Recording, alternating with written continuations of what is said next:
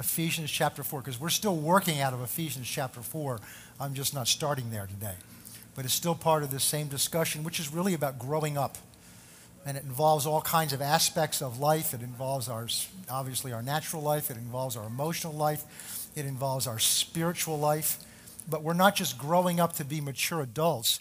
We're, we're growing up to fulfill who we've been made to be. And who we've been made to be is part of the body of Christ, part of Him. Because when you were born again, you were grafted into Christ. You became part of Him, part of His body. And you are, we're all part of one body, but individually we are different members of that body. And the differences that we have are simply differences in our function, not differences in our importance. When I do a wedding ceremony, part of the wedding ceremony I go through is Ephesians chapter uh, 4, 5, excuse me, and also in 1 Corinthians chapter 11, where God talks about the order that He's established in the family. Um, and that, but that's not an order of importance because at the foot of the cross, the ground's level. None of us are more important than, than anyone else. That means that the Apostle John is not more important than you. That means the Apostle Peter is not more important. They may have their names in the book, in the Bible, but they're not more important to you. The differences that we have are differences in our function. Differences in our function, just like your body has different parts. So, our growing up is not just maturing so that we're more mature Christians, because a mature Christian is not mature in himself. A mature Christian is mature in taking his place or her place in the body that we've been engrafted into. And that's what we've been f- f- finishing up on.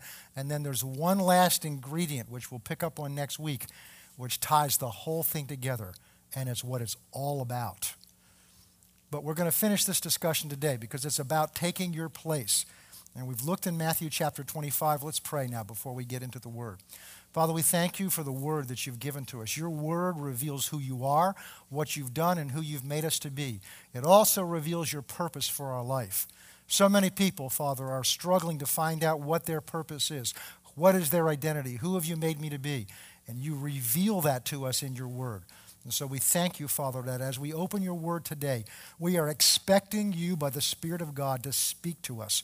Not even so much with ideas, but in our heart with impressions, with visions, Father, with greater understanding, that you would open the eyes of our understanding, that we would see the hope of your calling for our life that is in Christ Jesus. And Father, as we do this, we put our trust in your word and we put our trust in your spirit and the anointing of your spirit, that we would not communicate the ideas of man, but we would communicate the wisdom and understanding of God. And so we trust you through the Holy Spirit and through your word to do that in Jesus' name. Amen. Now, this, of course, is the parable, parable of the talents. And as we talked about, we've, we've been in this for several weeks. We've seen that Jesus is speaking a series of parables here, talking about what's going to happen, talking about being ready for his coming back. And that's really what we're going to focus in on today. And so we see as this parable, I'll read through it so we all start together in the same place. Verse 14, Matthew 25, 14. For the kingdom of God is like a man traveling in a far country who called his own servants and delivered his goods to them. And to one he gave five talents, to another two, to another one, each according to his ability. And immediately he went on a journey. And we've talked about all that. Then he who had received the five talents went and traded them with them, traded with them, and made five other talents. Likewise, he who had received two gained two more. But he who had received one went and dug a hole in the ground and hid his Lord's money. And after a long time, the Lord of those servants came and settled accounts with them. And that's what we're going to talk about today.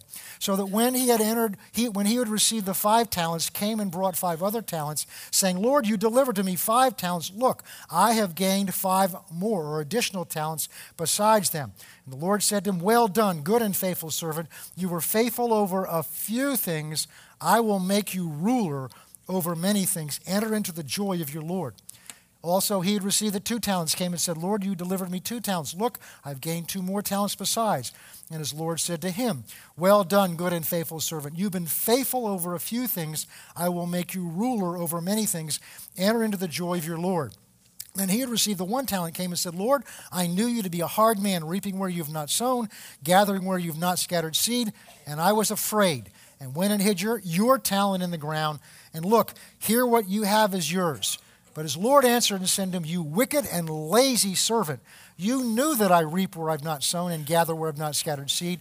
So you ought to have deposited my money with bankers, and at my coming I would have received back my own with interest. Therefore, take the talent from him and give it to him who has ten talents. For to everyone who has, more will be given, and, to, and he will have in abundance. But from him who does not have, even what he does have will be taken away. And cast the unprofitable servant into outer darkness. There'll be weeping and gnashing of teeth.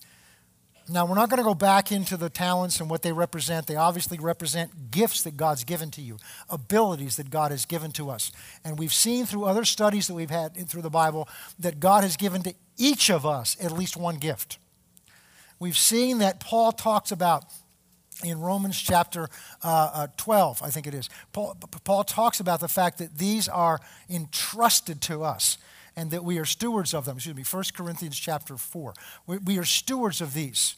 And it is required of a steward. It's required, not suggested, not hoped for. It is required of a steward that we be found faithful. So, what we've seen in this study is that what God has given to each of us, the talents and the abilities that He's given to us, and we've talked about what some of them are. Some of them are spectacular ones. Some of them are ones that are obvious.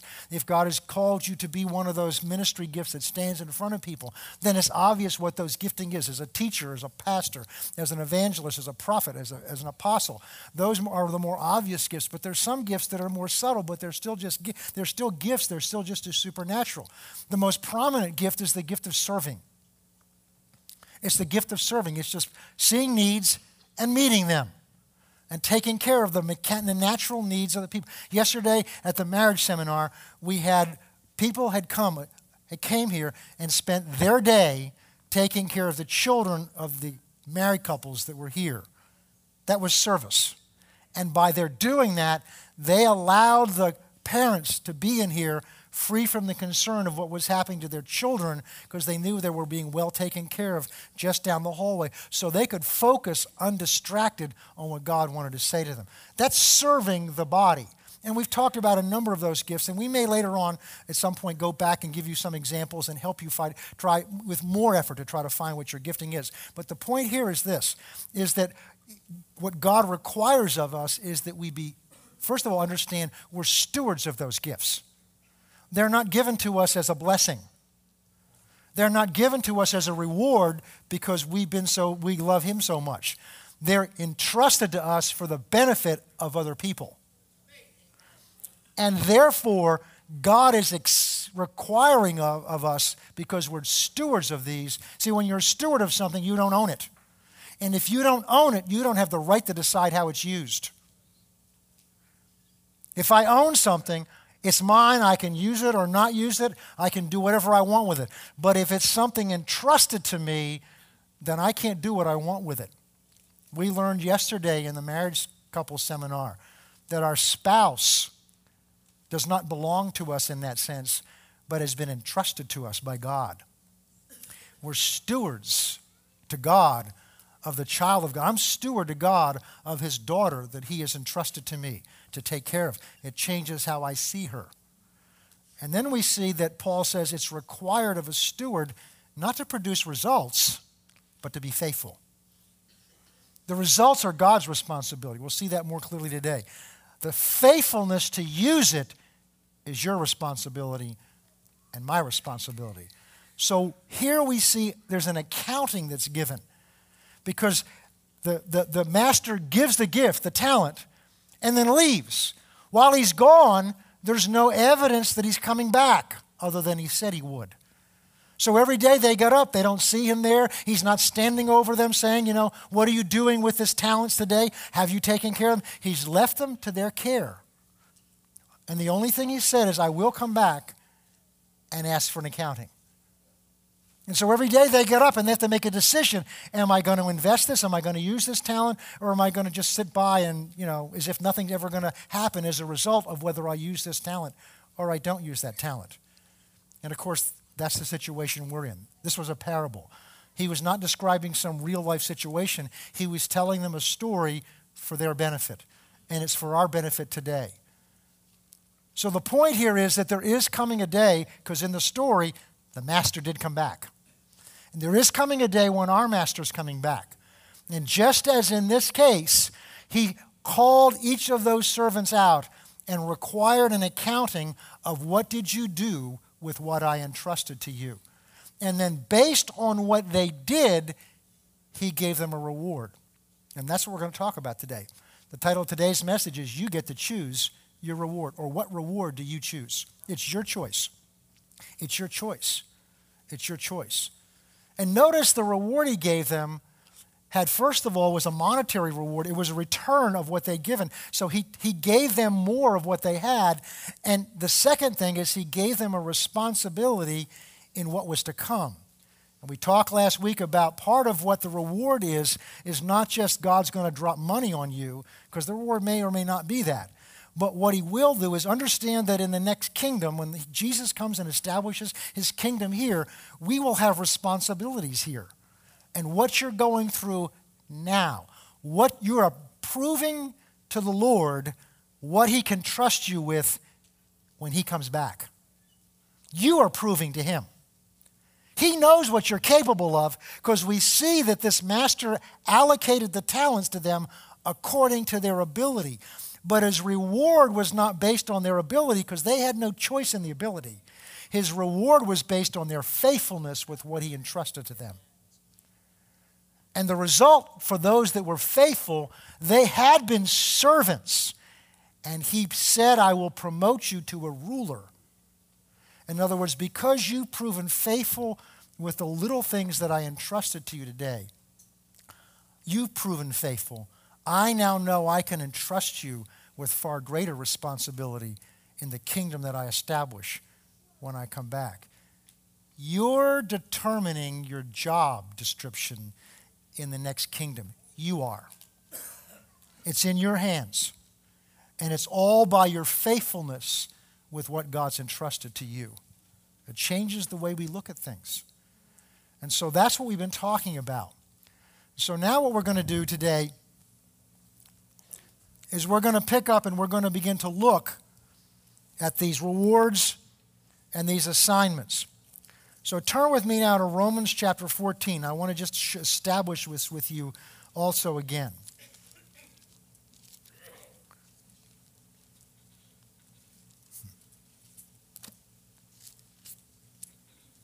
Now, we love to hear the messages about how God wants to bless us. Pastor, teach us about the blessing. There's so much teaching out there about the blessing. I want to be blessed. I want to be blessed. I want to be blessed too. But the greatest blessing is to do things His way.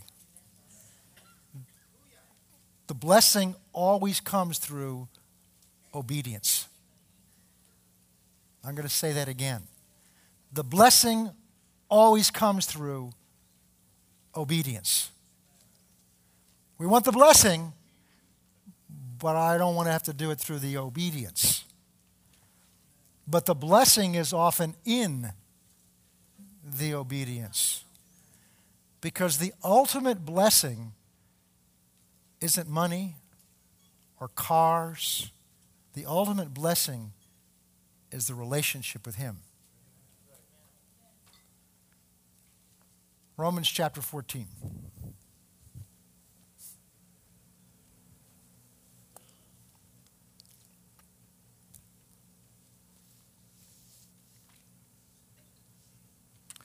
Verse 10. Why do you judge your brother? Why do you show contempt for your brother? This is what I want you to see. For we shall all stand before the judgment seat of Christ. We shall all stand before the judgment seat of Christ. Let me tell you what the word all means in Greek it means all. It is the word pan, P A N. It means everything, everyone. That means if you are alive and breathing today and in the body of Christ, this verse is yours. Now, we don't like to look at this. This is the, this is the challenge that life insurance salesmen have. They've kind of come and tell, sell you something based on something they know is going to happen to you, you know is going to happen to you, but you don't want to look at it. Human nature generally is I don't want to look at certain things. There are certain things I do want to look at.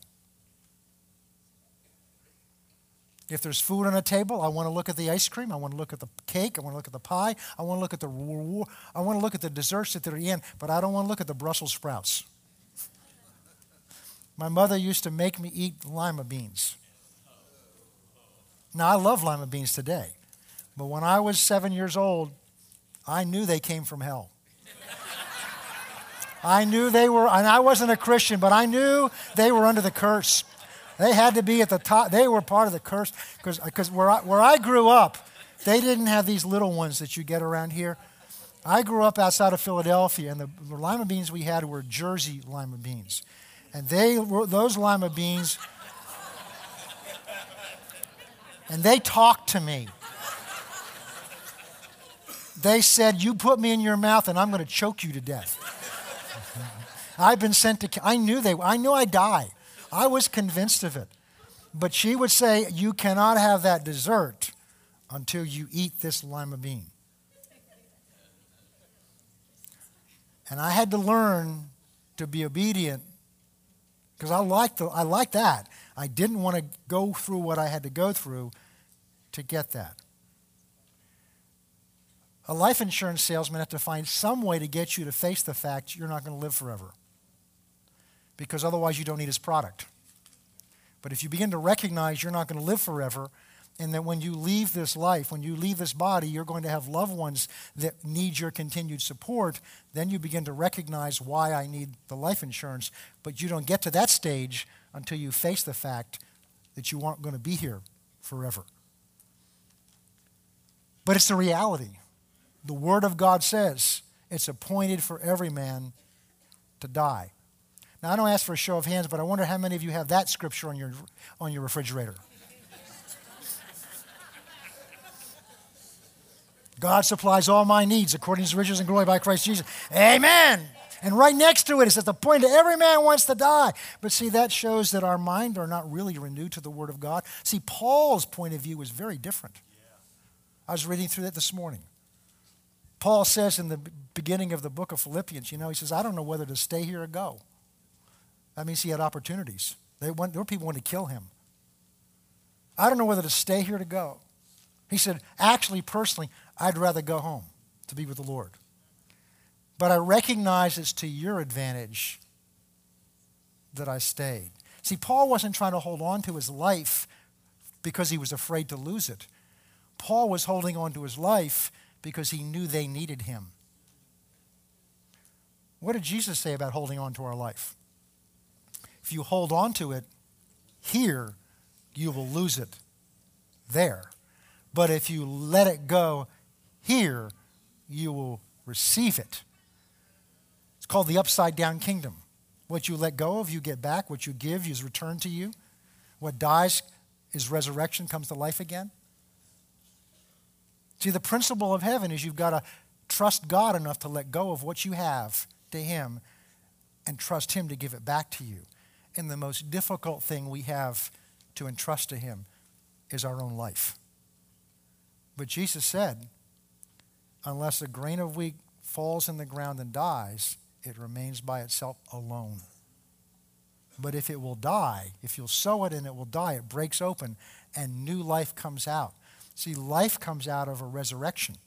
We all want the resurrection life, but to have the resurrection life, you have to have died.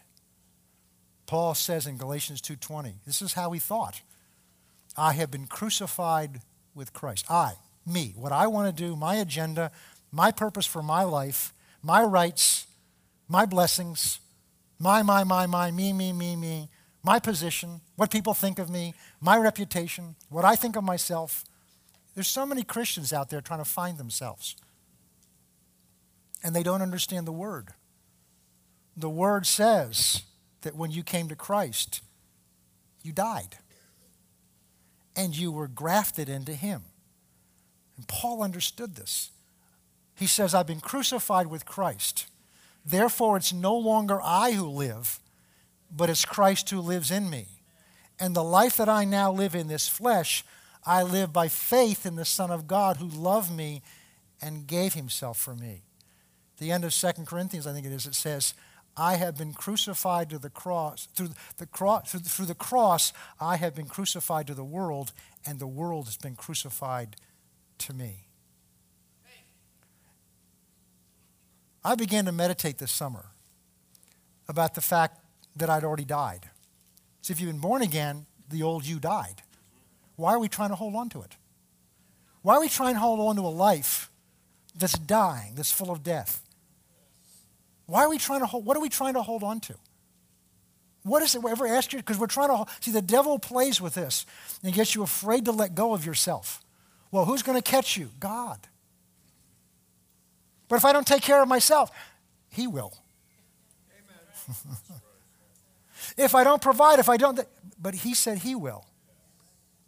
See, only one person can be the ruler in your life. It's either you or him. It's either you or him. And so the point here is Paul had already in his own mind died. He was a walking dead man. So he wasn't walking around worrying about what people thought of him. He wasn't that's why he couldn't be offended. The only reason you're offended is because you are concerned with what people think of you.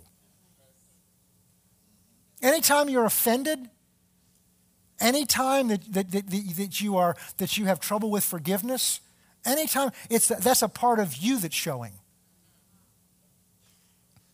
It's like a part of you sticking out so that the devil can get a hold of.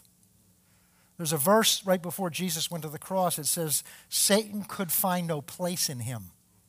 Why? Because there wasn't any of him left. He'd emptied himself, Philippians 2 says. He emptied himself. One of the videos yesterday said, Isn't that interesting? Because the expression we have about some people is they're full of themselves. He emptied himself. It says he took all of his glory, all of his divine attributes, and he emptied himself. I think the King James, the New King James says he did not regard equality with God something to be held on to. He was equal to God the Father, but he didn't regard it as something to be held on to, but he emptied himself and took on the form of a man as a bondservant. He emptied himself. And why did he do that? Because he loved you more than he loved his own life. The video yesterday was so powerful because it, what it said is he had to make a choice. Either he could hold on to who he was and what he had and not have you, or he could let go of who he was and die to himself and have you. But you can't have it both ways. You can't hold on to yourself and have him. I mean, I'm not saying you can't be born again. I'm not saying you can't go to heaven. We're not talking about whether, because that's not based on works. That's based on your faith in Christ and what He's done. We're past that. We're talking about once you're there, what's it like? And we try to hold on to this life. And that's the only, listen to me, that's the only hold Satan has on you is your drive to hold on to this life and yourself. That's the only hold he has. Because Colossians 1:13 says when you came to Christ, you were transferred out of Satan's domain over into the kingdom of God's beloved son. We belong and are members of the kingdom of God when you come to Christ. So you are members of his kingdom living as an ambassador in a foreign country. 2 Corinthians chapter uh, 5 says we are ambassadors for Christ, right around verse 19 or 20. And the only hold that Satan, who is the God of this world, has over you is you. The part of you that's trying to hold on to you. Your rights. And the most disturbing thing to me of what I see in the body of Christ today is the focus of so many Christians are on what are my rights? What am I getting? What am I getting out of being a Christian?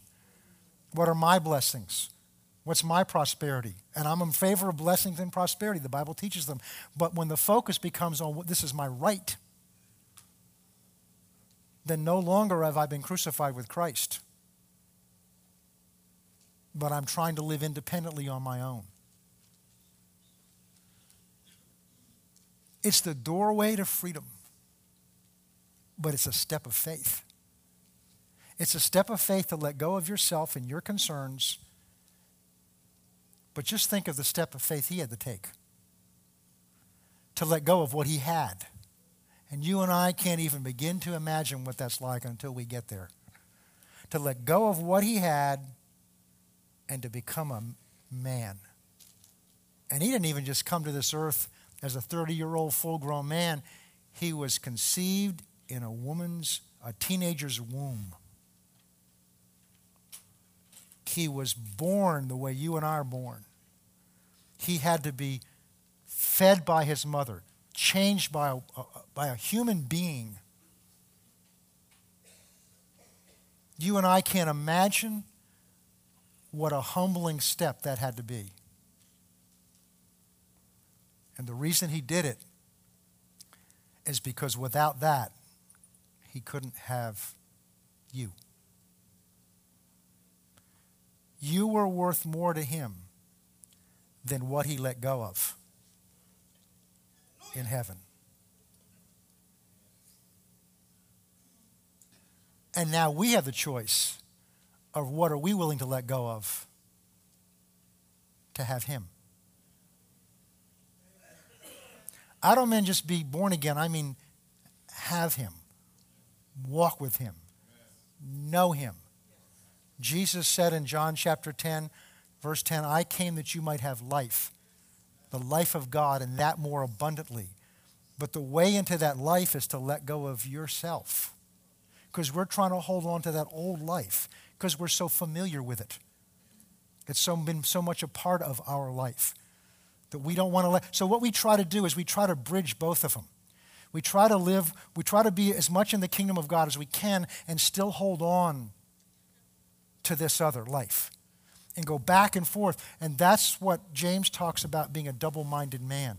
James talks in chapter 4. He says, when you realize this, he said, what you really are are adulterers and adulteresses. Because you're married to Christ, but you want to fool around a little bit with the world.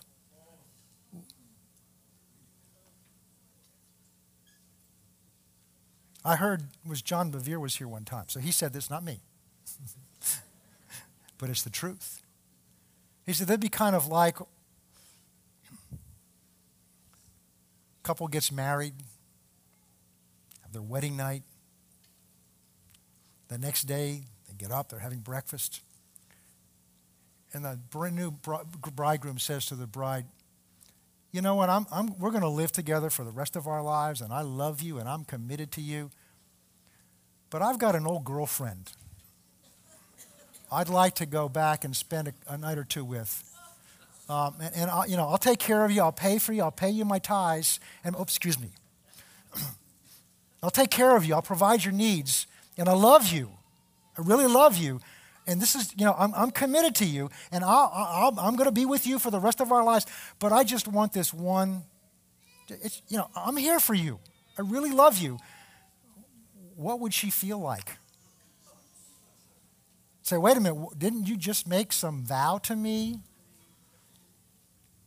day before yesterday? Well, I, you know, and yet, isn't that what we do?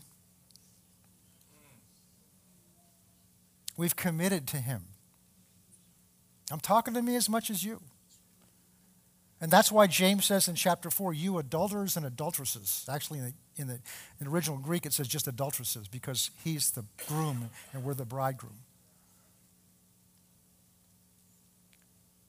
He talks about trying to love the world and Jesus at the same time. And the answer, he says, is we are to repent and as much as we love to sing about joy, he says, mourn and weep over where you are. Purify your hearts, you double minded. Now, the good news is, he says, says, Don't you know that the Spirit of God in you grieves jealously over you? He's grieving in us when we haven't let go of this world. Does that mean we can't have things? No, it doesn't mean that at all. It's an issue of the heart, it's not an issue of the pocketbook. It's not an issue of what's in your driveway. It's not an issue of what's in your house. It's not an issue of what kind of house you are. It's an issue of how much of you they have. What place in your heart are those things? What place in your heart is your own life, your rights? And again, the measure of it is, is how easily are we offended? How easily do we hold on to things?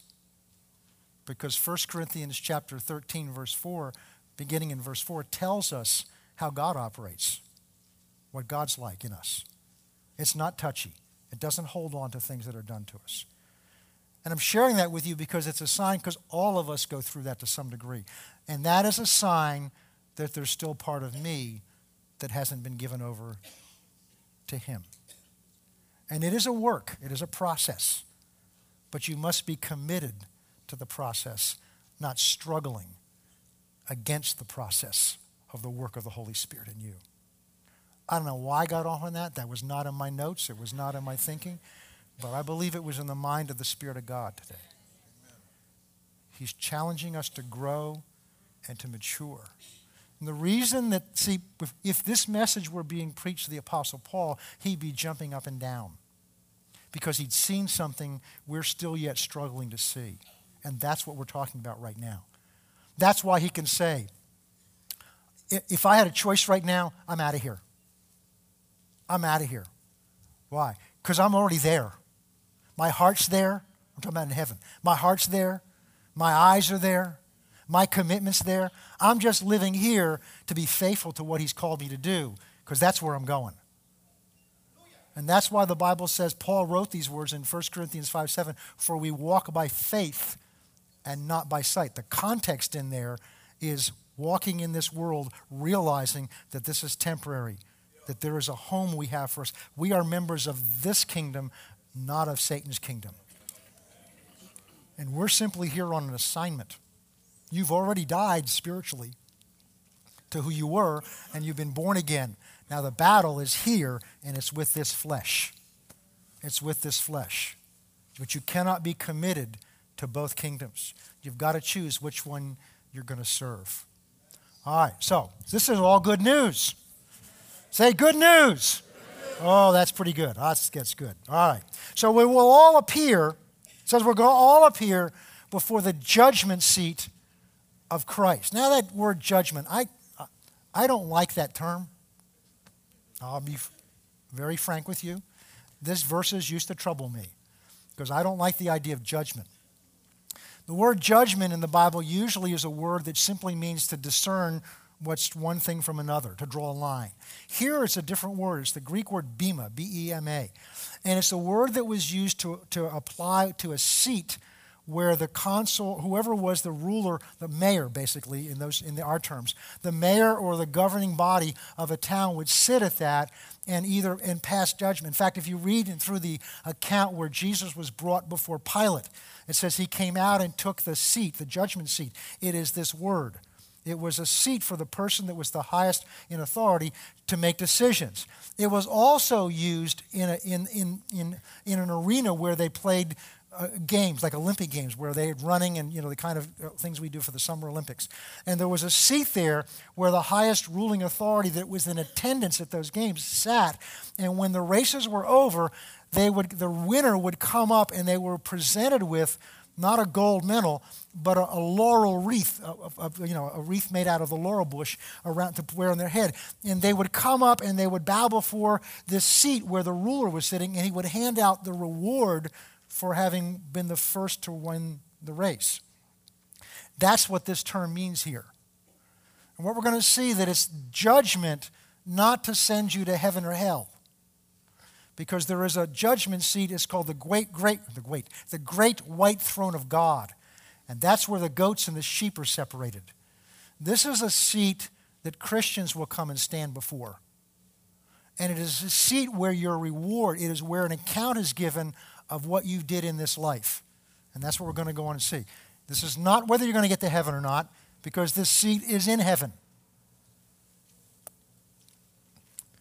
We will all stand before the judgment of seat of Christ, for as is written, As I live, says the Lord, every knee shall bow and every tongue shall confess to God, so that each one of us will give an account of himself to God. Notice what it doesn't say. It doesn't say each one will also give an account of my spouse. One of the questions that came up yesterday in the marriage seminar, it was both raised in a video and it was also came up in some questions, is yeah, if what if I'm doing what's right and she doesn't? It's none of your business. I mean, obviously, affects you, but you'll give an account for what you do with what you're called to do, not whether what he does or what she does with it. You'll give an account for what you do. So we each will give an account of our own selves. One of the distractions we get is we get caught up in what somebody else is supposed to do.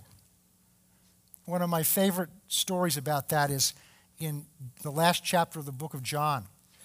Peter is, of course, denied Christ three times. Jesus has come back after he's been raised to the dead. He meets them on the shore of Galilee. They have the fish there. He tells the supernatural catch a fish. They eat breakfast together.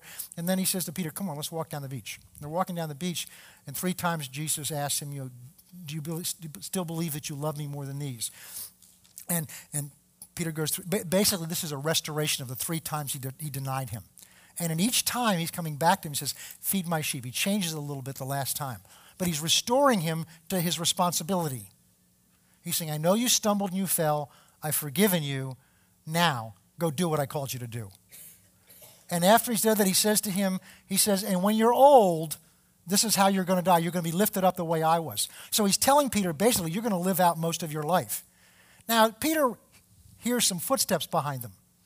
And he looks over the shoulder, and there's John walking down after them. So Peter says to Jesus, Well, what about him? See, they're human. I love it. They're just human. All right, that's what's going to happen to me. What about him? And Jesus says to him, None of your business. In essence, he says, What what if he were to live until I come back? Because that was the question in Peter's mind. Is he going to get to live more than I am? See, there's still that competitiveness. And Jesus, he, it, he didn't say he's going to live until I come back, because obviously he didn't. What he said is, what, if, is it, what is it to you what I do with him? Now, when we're married, we're one with each other, but we're going to stand separately and give an account of our lives individually of what we did with what we were given to do.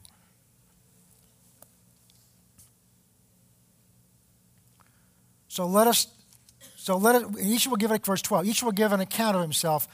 Verse 13, so let, let us therefore not judge one another anymore, but rather resolve this, not to put a stumbling block or cause to fall in our brother's way. 2 Corinthians chapter 5.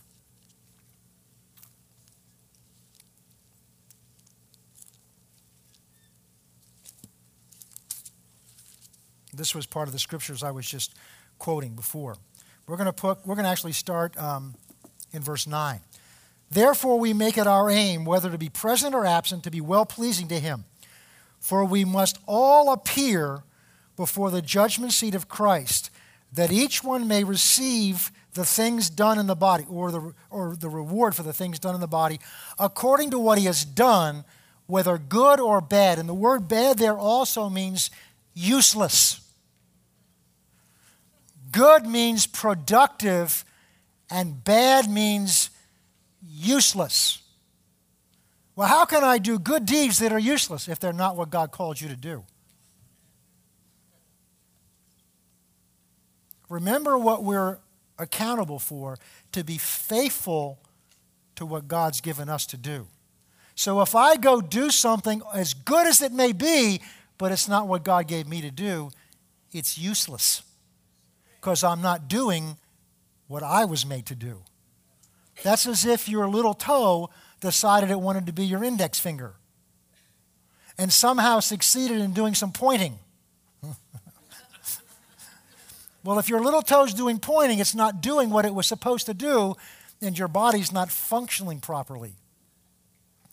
So many people have the confusion. Well, I just need to do a bunch of good things and I'm going to get rewarded for good things. No, we're not rewarded for good things. We're rewarded for being faithful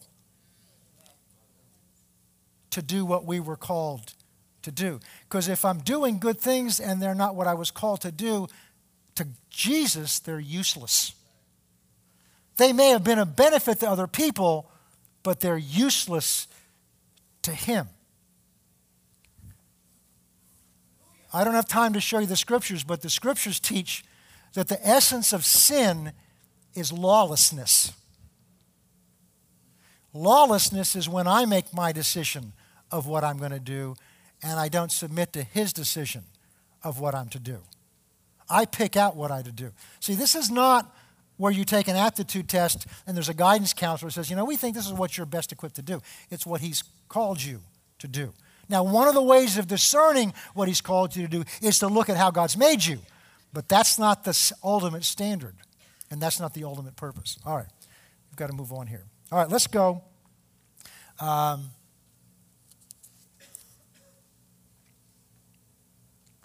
go over to verse 11. And this is where we begin to tread a little lightly.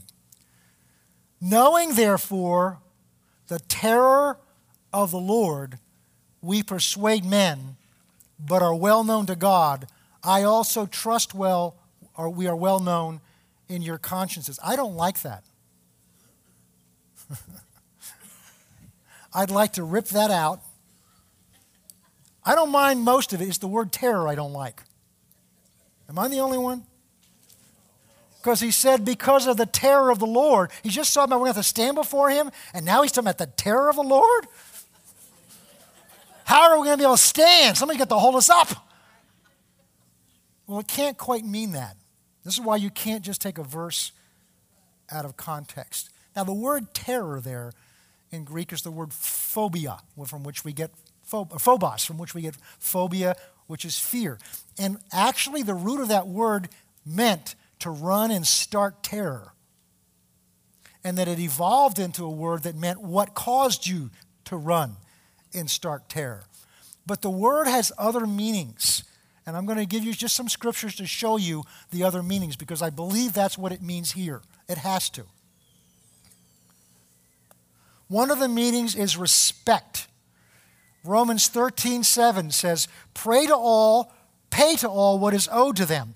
Taxes to whom taxes are due, revenue to whom revenue is owed, respect to whom respect is owed. And that word respect there is the same word. 1 Peter 2, verse 18 says, Servants, be subject to your masters with all respect, not only to the good and gentle, but also to the unjust. The word respect there is that same word, phobos. It's also translated reverence. In Ephesians 5:21, which we talked about yesterday, it says we are to submit to one another out of reverence for the Lord. That's the word phobos. And what it really refers to is the fear of the Lord. The fear of the Lord is not being afraid of God. I'll say that again. The fear of the Lord is not being afraid of God. We've developed, in many of us, a fear of certain authorities because we've seen their authority abused. Their motive for exercising their authority over us was punishment. Remember, the purpose for this seat we stand before is for the giving of rewards. The fear of the Lord is an awesome reverence for who He is. Amen. Not just, God, I love you, you're wonderful. It's a reverence for His authority.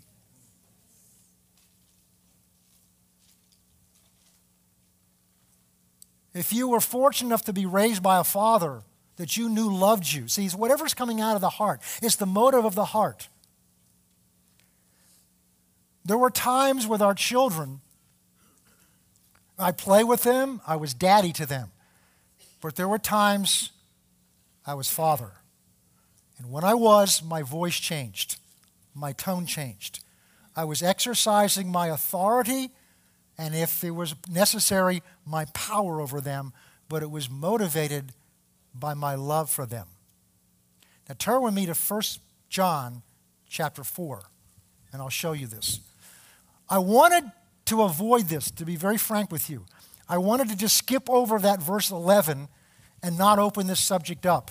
But it's in there, and it is an important ingredient because the reason that we will let these gifts go and not act the way we're supposed to act to act is because we don't understand who it's who we're going to stand before when we give an account.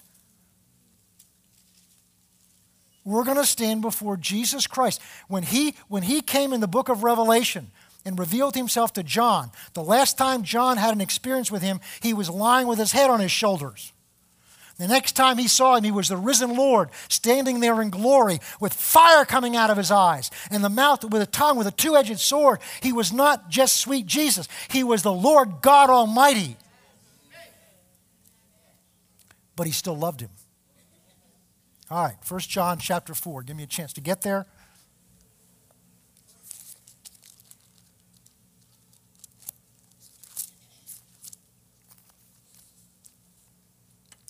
Verse 17.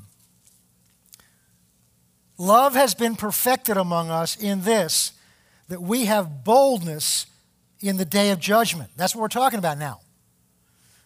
Because as He is, so are we in this world. In other words, when we stand before Him, we're going to recognize that we're like Him. We're a child of God just like He is.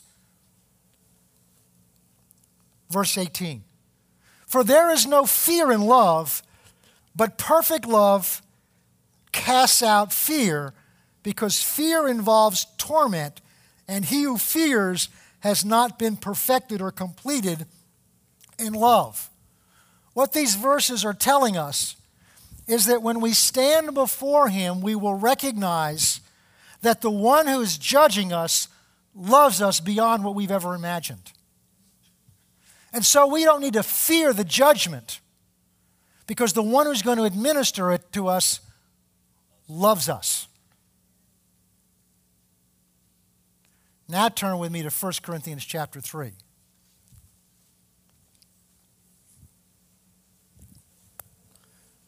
And though He loves us, we've got to remember who He is.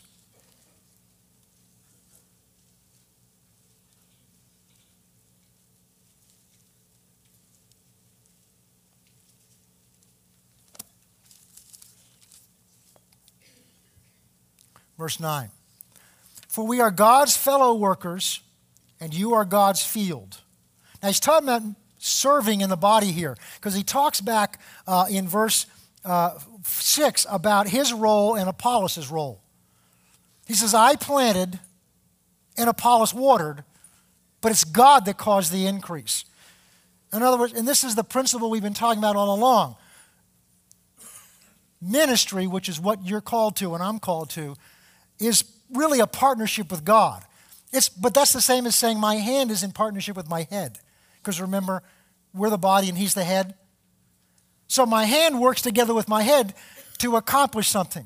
So if I need to put my glasses on, my hand, my head tells my hand, you need, John, you need your glasses on because you're going to read. So my hands reach out, and in cooperation with my head, they put them on my head.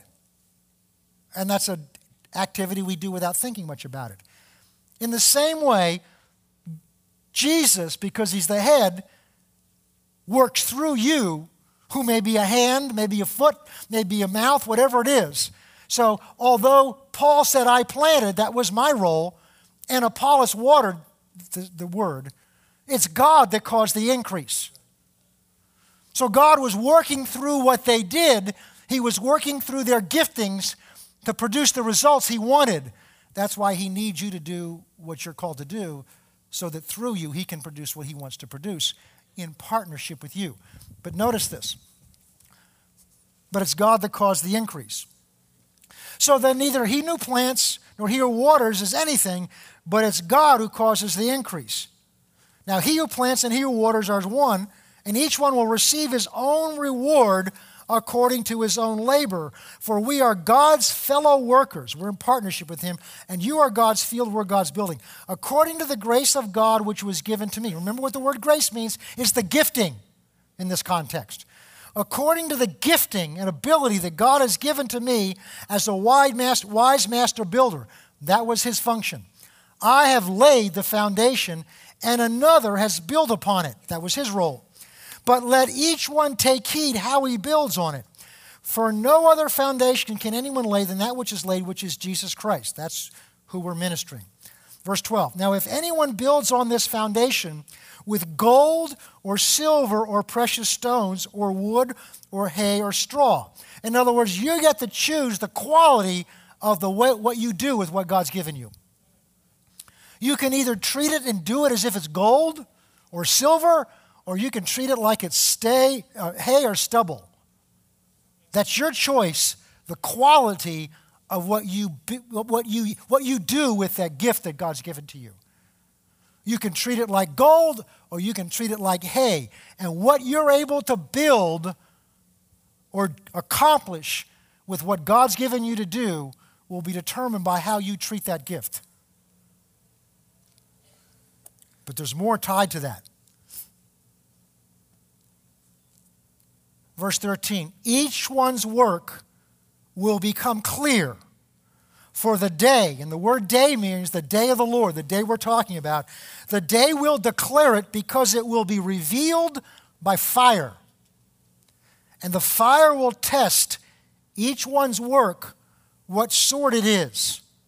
If anyone's work has been built which he has built on endures, he will receive a reward. It's I'm not. I'm sure this isn't it, but I kind of get this picture as if we all kind of stand before him, and there's this, there's this heavenly blowtorch. Whoosh. You ever see those old movies? You know, where the Roadrunner and the and the and Wile Coyote. And Wile Coyote sets this bomb off, and, and the next thing you know, he's standing there, and, the, and the, the smoke is coming off him, and there's just nothing left. I don't want to be that. But I don't believe it's the fire of a blowtorch. In Revelation, it talks about his eyes of fire. I believe the fire represents the truth of his eyes because he is truth. Can you imagine standing, looking face to face into the eyes of truth himself? And so we understand it was kind of hard, you know, I did the best I could. You know, I, you know, I got to give me a little break here, you know. you know. No way. It's just you and what you did standing in the full light of his eyes of truth. And whatever was not of God, there's a scripture in Matthew that says, whatever God didn't plant, he will uproot. Whatever's not of God will just fade away. And what's left, it says, you will be rewarded for. Now say, well, okay, I, you know, I can get by in this life and just kind of live, you know, as I want, because it's okay if I don't have rewards. At least I get to heaven. Well, let's think about what that means. How long are you here? 70, 80 years? How long are you there? Forever. I'm going to trade a few years here of laziness. But I'm in heaven, yeah, but you don't understand what those rewards mean. Because we're going to all come and lay them down at his feet in recognition that the ability that we had to do this came from him.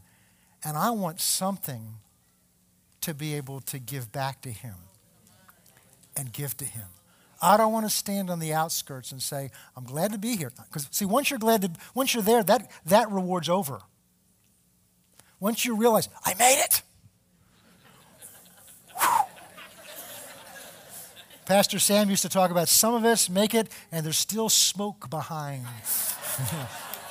Whoo, is that close? Woo! And I'm in, and you'll be glad you are.